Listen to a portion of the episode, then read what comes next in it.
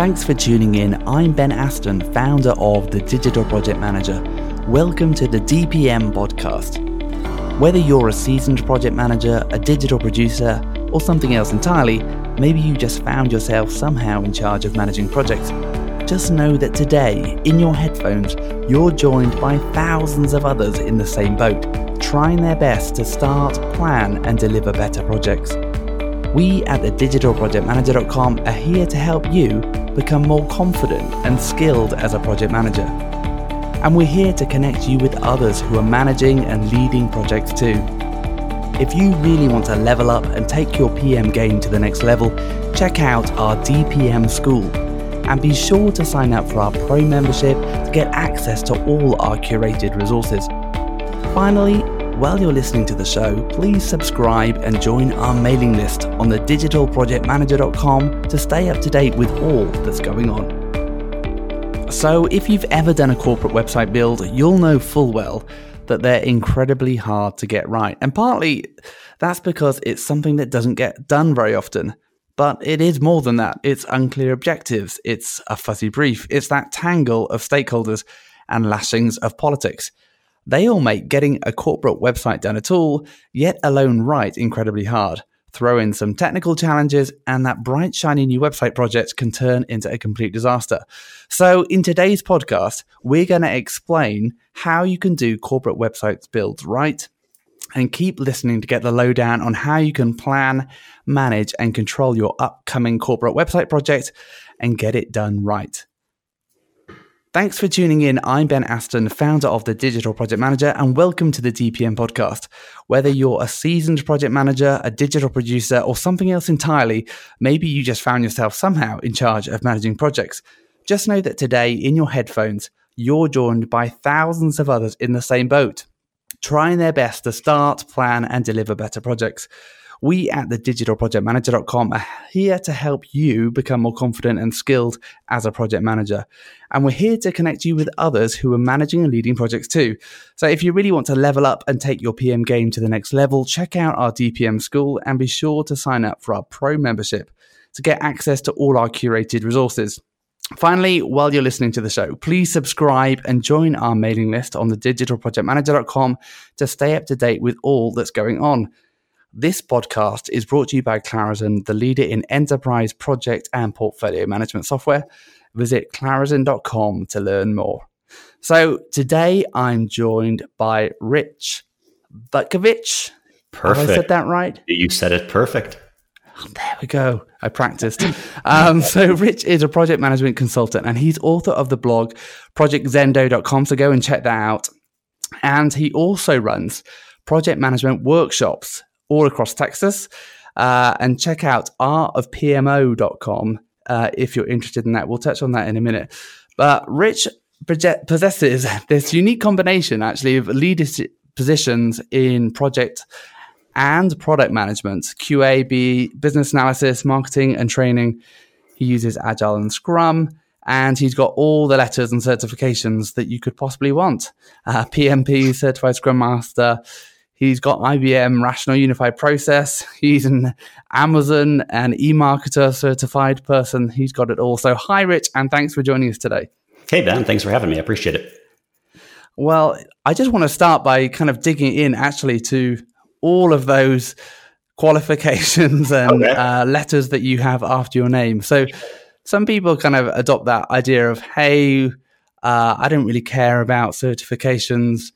You've obviously gone the opposite route and got every single one under the sun. So is that based on a particular passion for learning, or what made you decide to go out and be certified in everything? I don't know about everything, but I mean, I certainly do. I do have a passion for learning. It's just something that I really like to do. But I think getting a certification just for in project management or really in anything in general, I think it just demonstrates a overall seriousness in which you take the profession and keeping up to speed with things. So really, besides the PMP, The other certifications I kind of just acquired more or less as needed for projects. So, you know, for instance, with the AWS certification, if I would be on a project that would be utilizing Amazon Web Services, you know, I always like to really get into it and dig into the technology so I can do a better job as a PM. And as I did that, I just found out that I liked it and wanted to learn more. And if I'm going to be learning more anyway, it's nice to have a goal to shoot for. So I just kind of make it my goal to get a certification in that. So that's kind of how they Tell us how you got into project management in the first place then. So clearly you're technically orientated. I don't think there'd be many PMs that I know that have like a technical certification like AWS. Sure, yeah. But how did you start out and get into project management? Well, kind of through college, I was a technical support person. So I would answer the phone right when broadband was coming out. So I kind of got really in on the ground floor technically in a pretty exciting time. And then right when I graduated college, I became a business analyst for a large telecommunications company in Chicago where I was living at the time. And then from there, it just kind of, I went into QA and started managing QA and then getting into project management at that company. And then I got my certification and kind of things went on from there. Nice. And so I'm curious, obviously you kind of went through that, kind of technical support, QA, and then into project management. Your first day as a project manager, you obviously learn lots of lessons, but what would you tell your younger self now on your first day in project management, knowing what you know now and thinking about where you were on that first day when you first had that job title, project manager? What would you tell yourself? Well, I think the most important thing would be that it's not about the tool. I think a lot of project managers get very focused on really knowing all the nuances and ins and outs of whatever project management tool they might be using, to aid them. But in my view, everything that you do, the tool is really just a way to streamline and automate and assist with managing a process that you really should be able to do with a pencil and a piece of paper. So if you're not comfortable managing a project with nothing more than a pen and a notebook, not saying that that's really what you should do, but being a good project manager isn't about being the most knowledgeable on Microsoft Project or any other PM tool or software. It's really a lot more than that. A lot more of the softer skills, and really just having a good understanding of what it is you're trying to accomplish as a PM, rather than being an expert on the software. Yeah, definitely. But talking of tools, because I do like tools. Yep, me too. So what is in your PM toolkit apart from the pen and notepad that you mentioned? Sure. Well, I think what has made the biggest difference in my toolkit, besides for the project management tool that you'd be using, would be some sort of collaboration tool. So I love Slack. I just find it really simple, easy for people to use. But I think that makes just a huge difference as opposed to trying to manage things by a flurry of emails or in Excel documents stored, strewn throughout the company on shared drives that no one can ever find. So I like Slack, but really the tool itself, kind of like the project management tool, the concept and the idea is more important than the tool that you pick to use it. Yeah. And have you got any integrations with Slack that you find particularly useful to help you with that, enabling that collaboration and, enabling you to actually leverage those softer skills more? Yeah. I mean, nothing's popping into my head besides, some time tracking integrations that I might be using. And as a consultant, the companies that I'll work for usually have some sort of standards that we need to adhere to. So although the time management, for instance, software itself that you would integrate with Slack might change, again, having that integrated somehow is good. But what really I found beneficial in Slack is understanding the keyboard shortcuts. That's just made such a world of difference. Knowing. Give us your favorite shortcut. Oh boy, see, now you're putting me on the spot. I don't know. I see. It seems like I know them instinctively. Like my fingers know them. I know you probably do, but my brain doesn't. You can't quote them, but you do know the hand gesture. Yeah. It's kind of like my phone number. I have a hard time sometimes telling people what my phone number is, but not a hard time dialing it if I need to. Yeah. No, that's funny. But going back to your point was, though, that it's not about the tools, and we've now started talking about tools. So let's go back to your point, sure, which was, hey, good project management isn't about the tools. Tell us more about what, for you then, you've discovered that art of project management being, and how you leverage those soft skills to deliver better projects. Sure. Well, I mean, when I say soft skills, certainly, soft skills like, communication and things like that are important. But really, I guess besides soft skills, maybe a better way to say it would be to understand at a conceptual level what a project manager is there to do and how a project is supposed to run, ideally at least, so that you can focus on the things that are essential and not things that are really just a waste of time. So, really when you go through the course of a project, there's a few big buckets of things that I think you should be focusing on. And then there's tasks that you would have to do, or you should do underneath those, or at least you could do.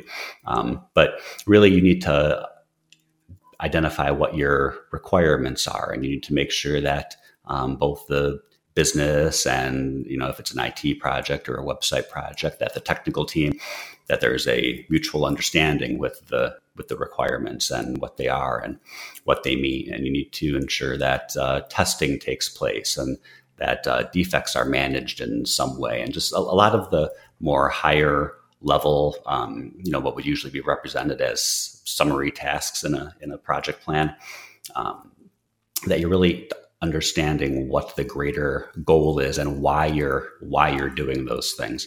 I mean, I kind of say that if you can't write a tweet about why you're filling out a document or why you're doing what you're doing, you should probably stop and get clear on why it is you're doing that. Because oftentimes, if you don't know why you're doing it, you can't do it well, and you might not need to be doing it at all. Yeah, definitely. I mean, let's dive into your this topic about managing corporate website builds. And we just published a post on how corporate website projects go wrong, a cheat sheet for project managers. So check it out if you haven't read it yet on thedigitalprojectmanager.com. And here's the reality. It is tough. Corporate website projects are really difficult. So corporations hire agencies, consultants. They need outside assistance, whether or not that's, to make a significant update, maybe migrate to a cloud, implement a new CMS, integrate with some digital marketing tools. But due to the nature of these projects, corporate websites normally don't happen very often because, by very nature of a website build, maybe every 3 to 5 years, people do these big projects. And that often means that the people involved in them aren't very experienced at it.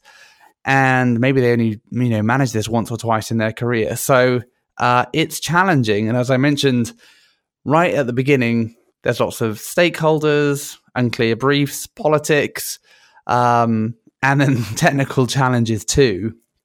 So, if you haven't checked out Rich's article, go and have a read.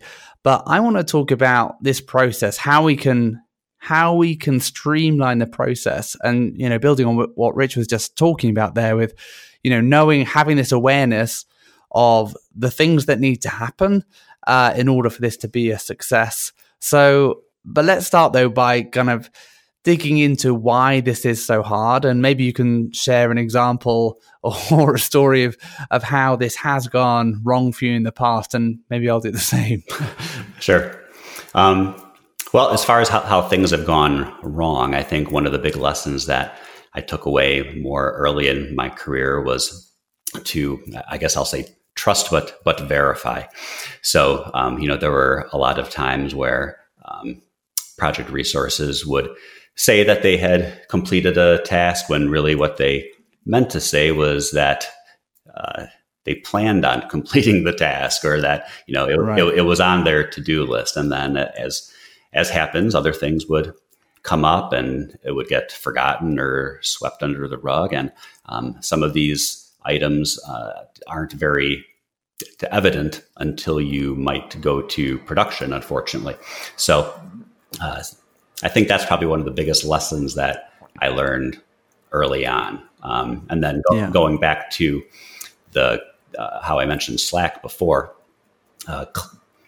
collaborating well with large teams, especially on big projects or on projects where the resources are geographically distributed, so we're not all in the same place. That's really been key to me, especially knowing that the larger a project is, the less that you can rely on one or two people having heroic efforts that pull things out in the end. So, you know, like you said, on a corporate website project, someone, a consultant like myself, you know, I might go to a different company a few times a year or what have you, and work on projects like this. And so, you know, I've probably worked on a couple dozen of these types of projects. But when you think about a system or network administrator at a corporation that has been there for 15 years, they might have only done something like this once, maybe twice tops in the decade and a half that they've been there. So even though it's something that I might do a few times a year, it isn't something that they do hardly at all. So even though it might seem rather routine to a lot of people, you know, to many corporate resources, it isn't routine at all. So, yeah. I'll share one story of it going wrong. So okay. I was working on a corporate website project a few years ago, and the challenge that we had was just really comes down to alignment in the brief. And it turned out, and this really comes down to stakeholder management, and I think this often happens with a corporate website project where the person who has been tasked with managing the project internally didn't necessarily collate all of the insights that they should have done from their team. So basically, they'd written a brief. They hadn't got it signed off, or if they had got it signed off, it hadn't really been reviewed properly. And so we went ahead. We designed the website, we built the website, and then we've discovered just before we were about to go live that there was a part in the process, in the governance structure of the project, there was an additional layer of approval that we weren't aware of at all throughout the entire project. And so it came to be, we were told, hey, well, we just need our founder and president to approve it now before we go live. And we were like, oh, you didn't really mention that before. And it turned out the founder and president was the real boss. And they had some very clear ideas about what they wanted and didn't want that were foundational to the entire project. Sure. And of course, then we had a really sticky conversation where we had to say, look, I'm sorry, but this wasn't in the brief. This wasn't in the brief. You've signed off all right the way through this project. And now the founder and president is not happy. And so everyone else is not happy. Right.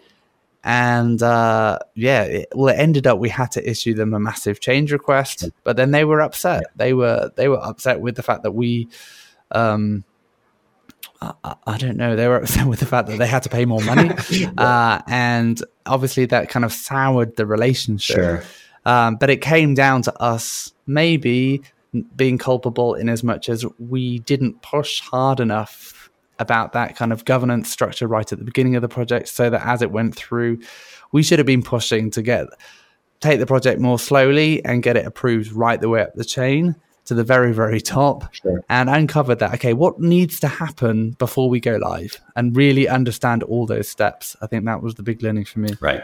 And that can be really difficult, especially in a larger corporation where you might have, a dozen or so stakeholders identified on the project, but all of those stakeholders, they all have a boss, and usually those bosses have a boss, and so on and so forth. And when a big enough boss sees a website change that they don't like, they can override decisions that were made before. So that can be something that can get a little tricky.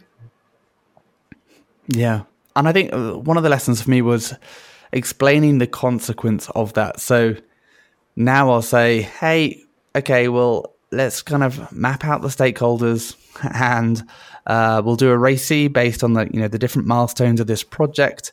But just so we're clear, if we're saying this person really is the person who's, going to be the one who's signing stuff off, if they have got the final say, and then we find out later that we have to go back, then there's going to be an impact on cost, on the timeline. So, say right. It now,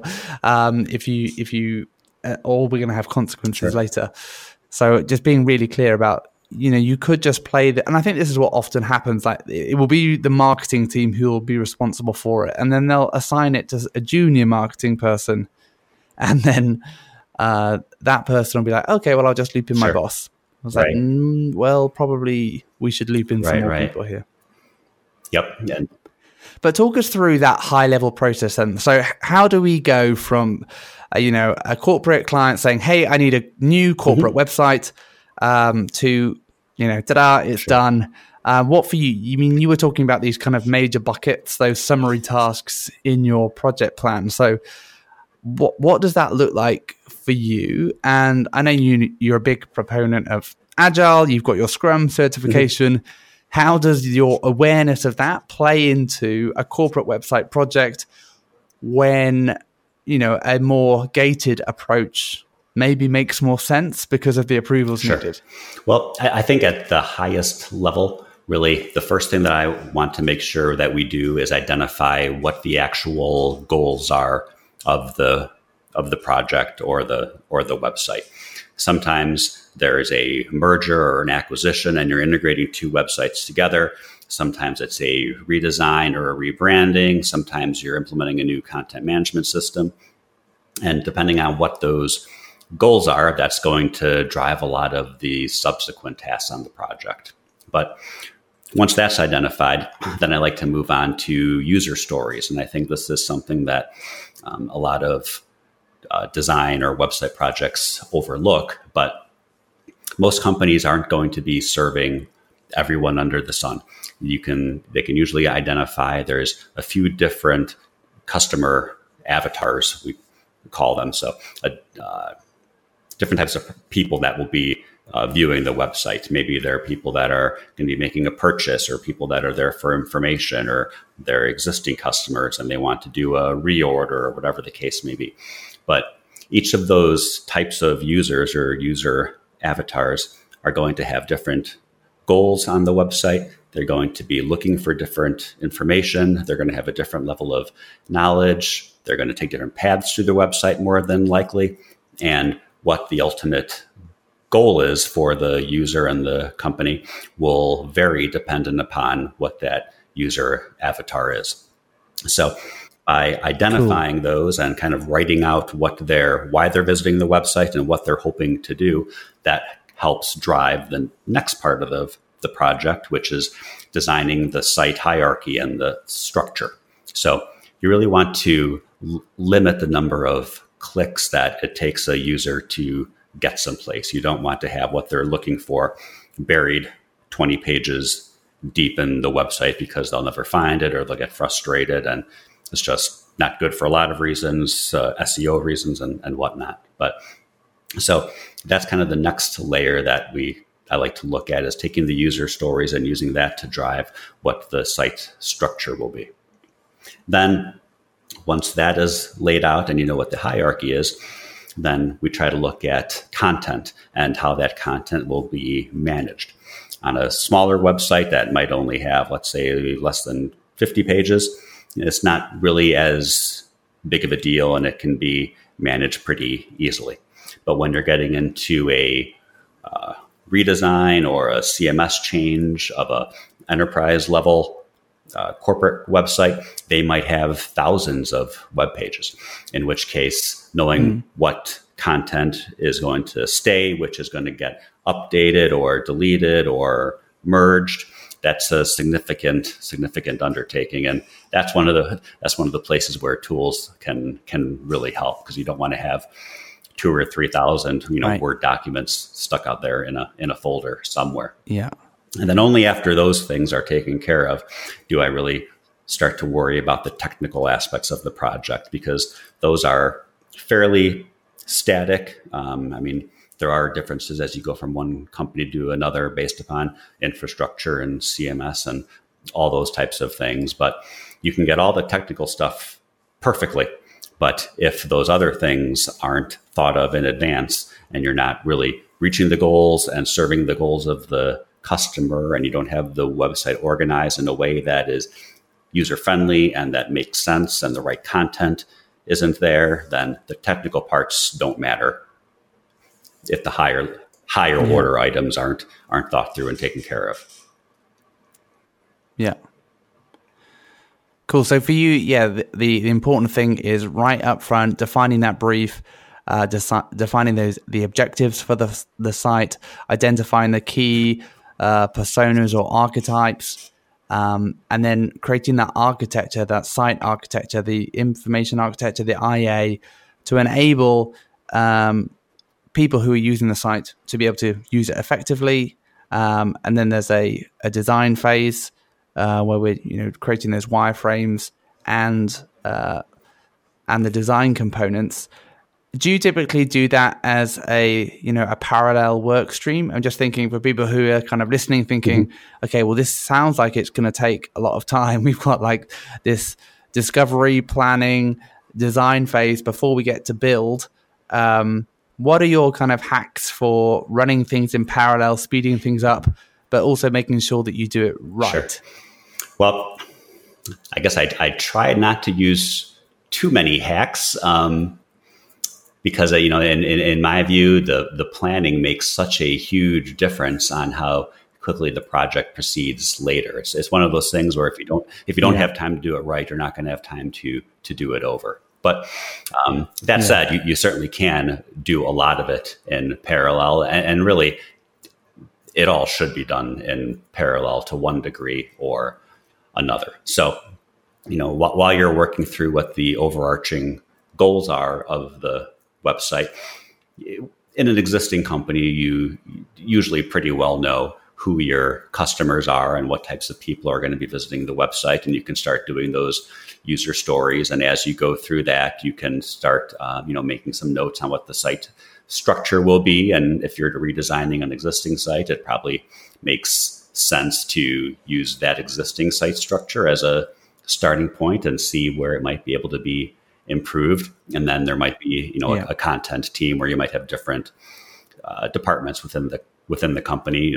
Sales might have content, and HR will have content, and whatever other groups there might be. And they can start going through and reviewing their content and deciding what they want to merge together or get rid of or update. So all those things, they can all kind of be snowballed together into one fell swoop. But I almost forgot one of the second part of your question there was, how do I utilize Agile or Scrum or iterative approaches given all that? And I think that what that really helps with is what we were talking about before, and with the stakeholder management.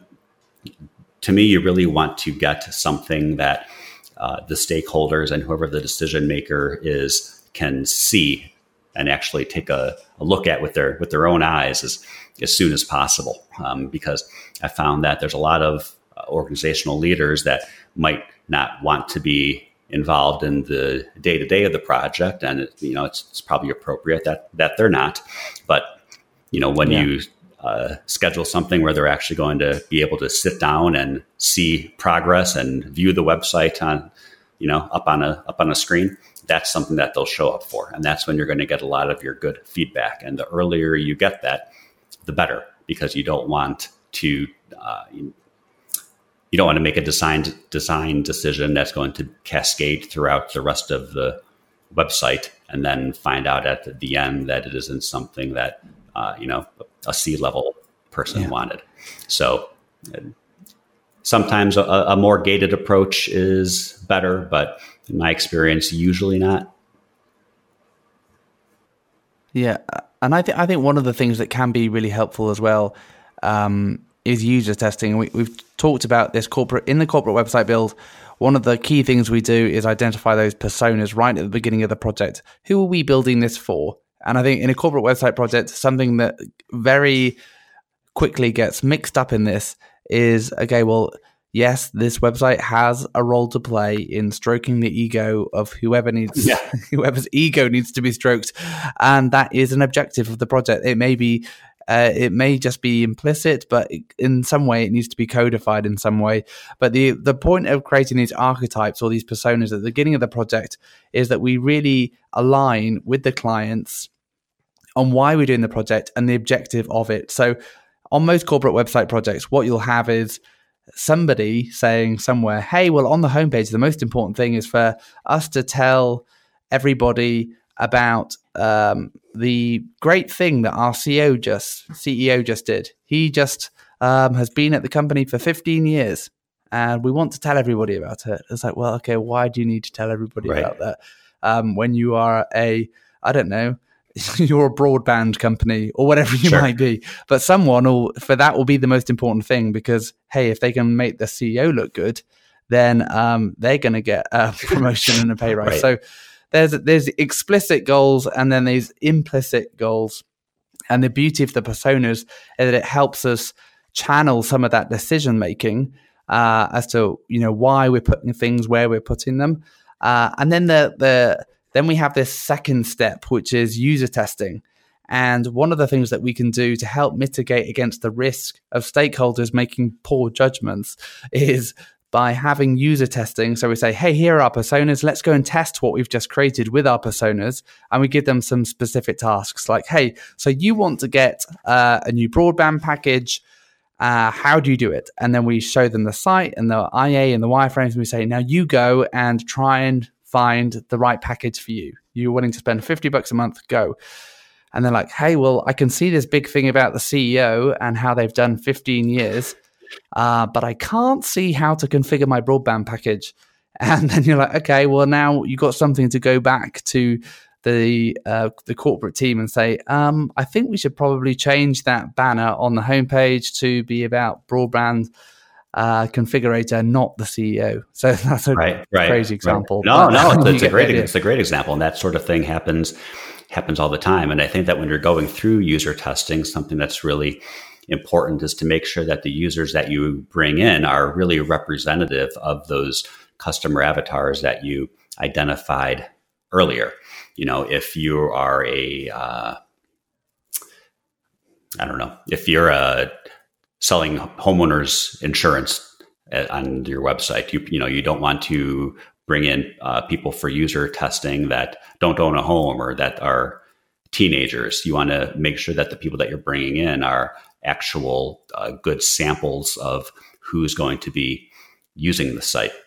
I see that in a lot of companies, they'll use their own internal employees for user testing. And that's usually just a terrible idea, because people that work within the company, they're much more familiar with how the business works, what the goals are, what the industry jargon is. And you don't want to go through a bunch of user testing and think that everything is looking great and the site's easy to use. And then when you roll it out, the general public has no idea what the word broadband really means. So they're not going to ever click that link in the navigation, and they're going to get confused and upset and click the back button and go to a competitor that used a word like, high-speed internet, for instance. So I think that's something really, really important to keep in mind. Definitely. So we've just spent a long time talking about the discovery, planning, design portion. But now let's talk about build. I know you obviously have got a lot of experience in the technical aspects of managing a corporate website. And, the truth is that designing sites right is really tricky, and getting them to perform on those objectives that we set at the beginning, the goals of the website, the design is critical. It's really important that we get that right. And if we're interested in increasing conversions, if we're interested in hitting our KPIs, then the design has got to be right. But there's obviously a gap between the design being right and the site working functionally as it should, as it was designed to be.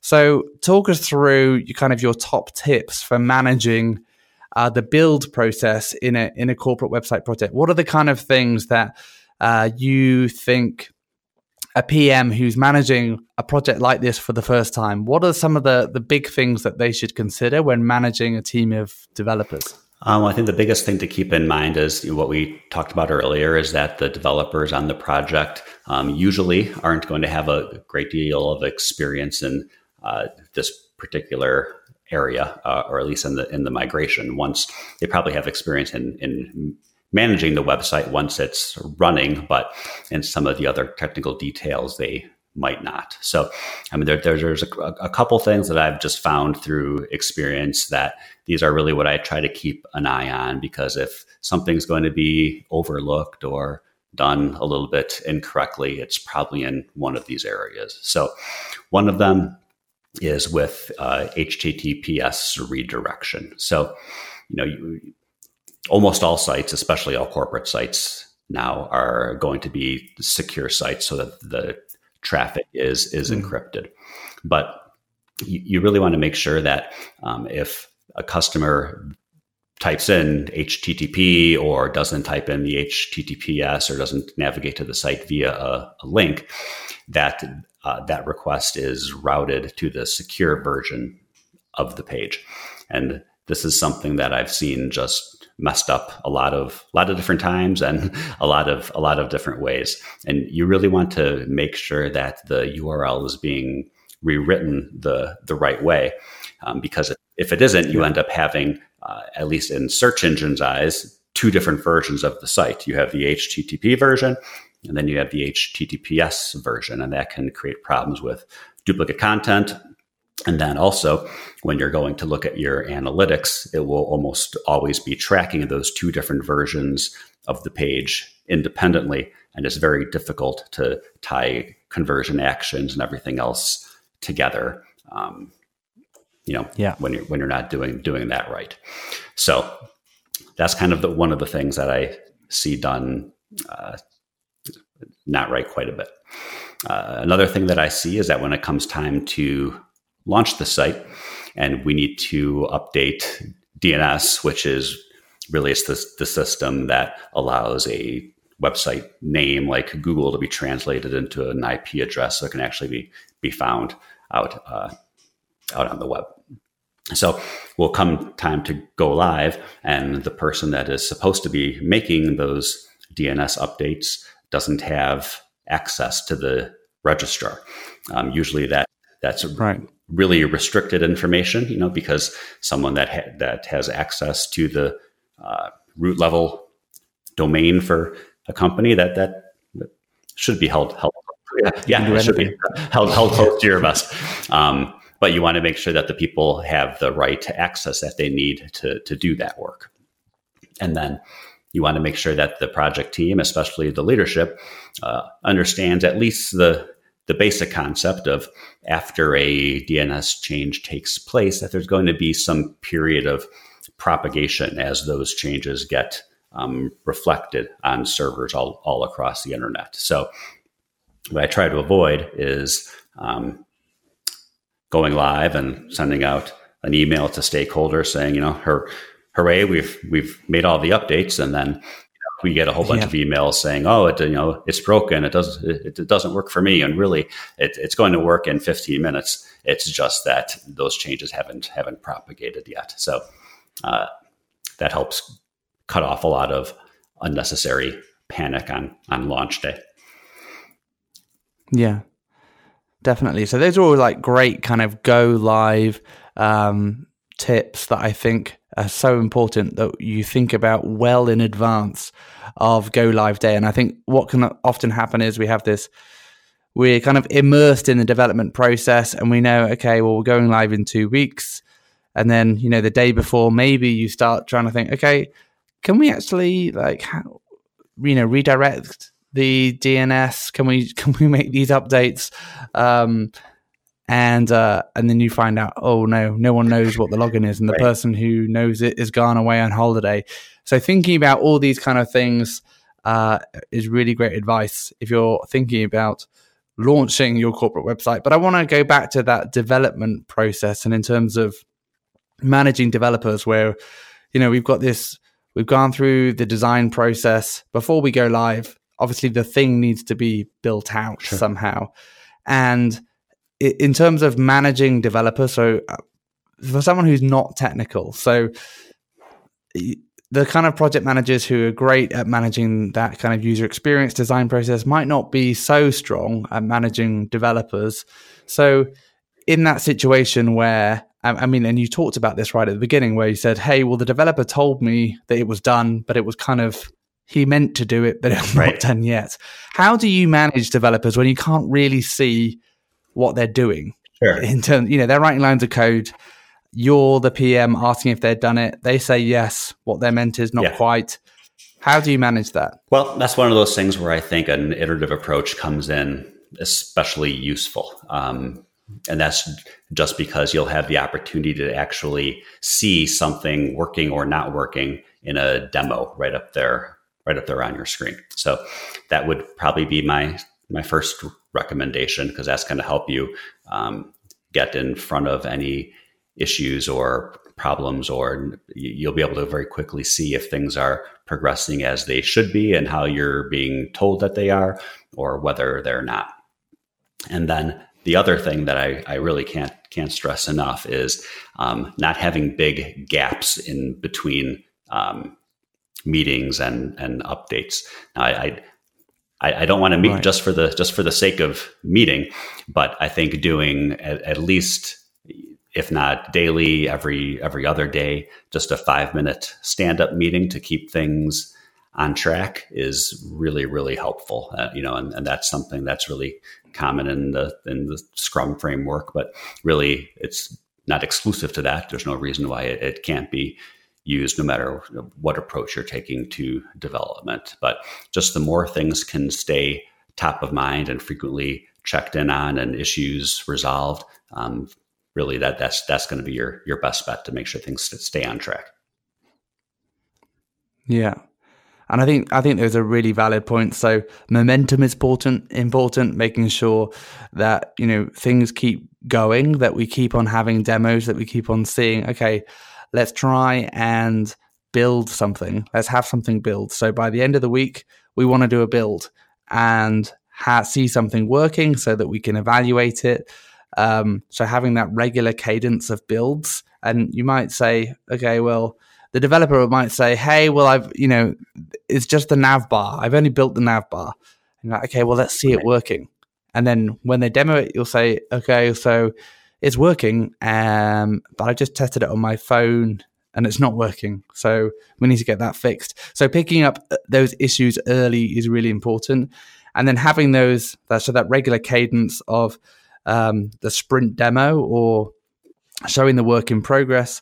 And then there's regular daily catch-ups as well. So you're saying, hey, what did you guys do yesterday? What's the plan for today? Any blockers that I can help you with? Those are ways that we can mitigate against that kind of the fog of development, when developers just go away and build stuff, and then we expect it all to be done 6 weeks later, and we find out that it's not quite right. So some great advice there. But for those people half listening in the car and they're thinking, hey, okay, well, you've just talked through that kind of discovery, planning, design, development. We've talked about go live.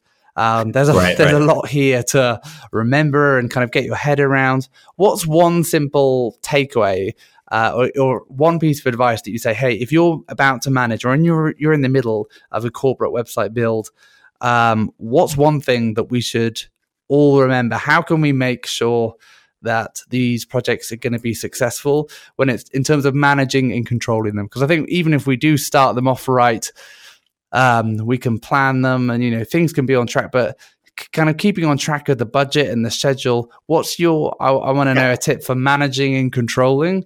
What's worked for you? You know, we've talked about daily stand-up, sprint reviews, but how do you kind of keep the team making sure that they're on track and keeping control of everything?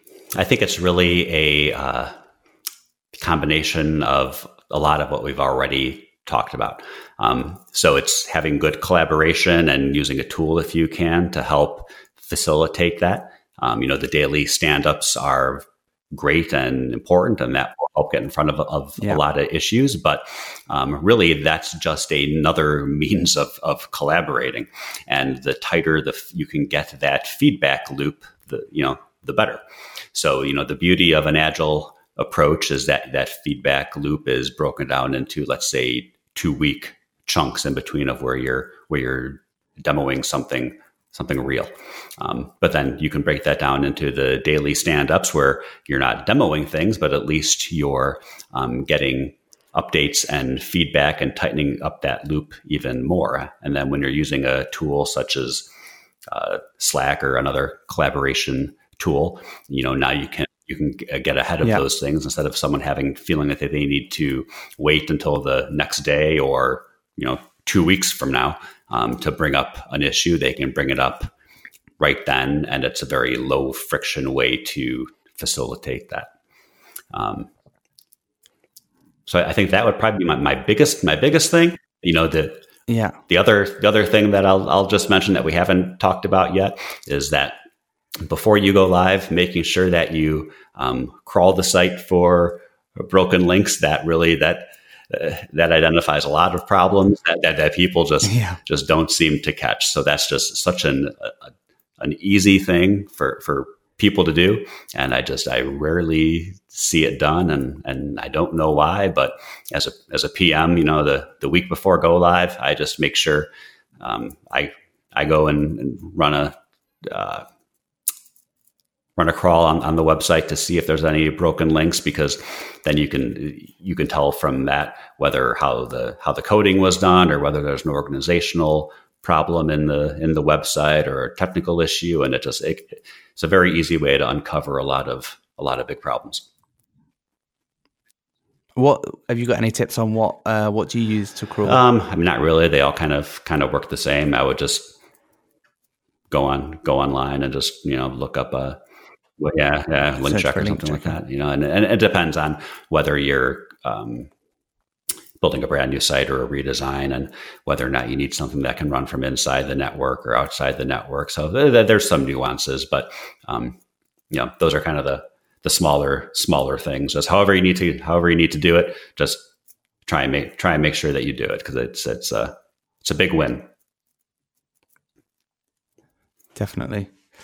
Cool. Well, thank you so much, Rich, for joining us. And I think the most valuable thing that I think we've been really talking about, we spent a long time talking about that early part of the project, about getting the brief right, about getting the goals and objectives clearly defined at the beginning of the project, because everything else flows from that. And then what we haven't talked about, but is an important aspect of the project, is, hey, after this goes live, there's normally a phase where we evaluate how it's doing, and if we've kept our eye on those goals throughout the project, it's much easier. Like, we'll find that it delivers results, and then that, you know, it delivers ROI, it delivers value. So starting it right is really, really important. So thank you, Rich, so much for that. It's been great having you with us. So I wonder what you think. What are your hacks, tips and tricks for site builds. What have you found that works and what doesn't work? If you've got any fail stories or wins, tell us it in the comments below. And if you want to learn more and get ahead in your work, come and join our tribe with DPM membership. You'll find in there all kinds of good resources, including we have project plans for big site builds, in using different methodologies, using sprints or using a more waterfall approach. So come and check it out, thedigitalprojectmanager.com/membership. You'll get access to our Slack team, templates, workshops, office hours, ebooks and more. And if you like what you heard today, please subscribe, take a couple of minutes to leave us an honest review. And thanks for listening. Until next time, take care.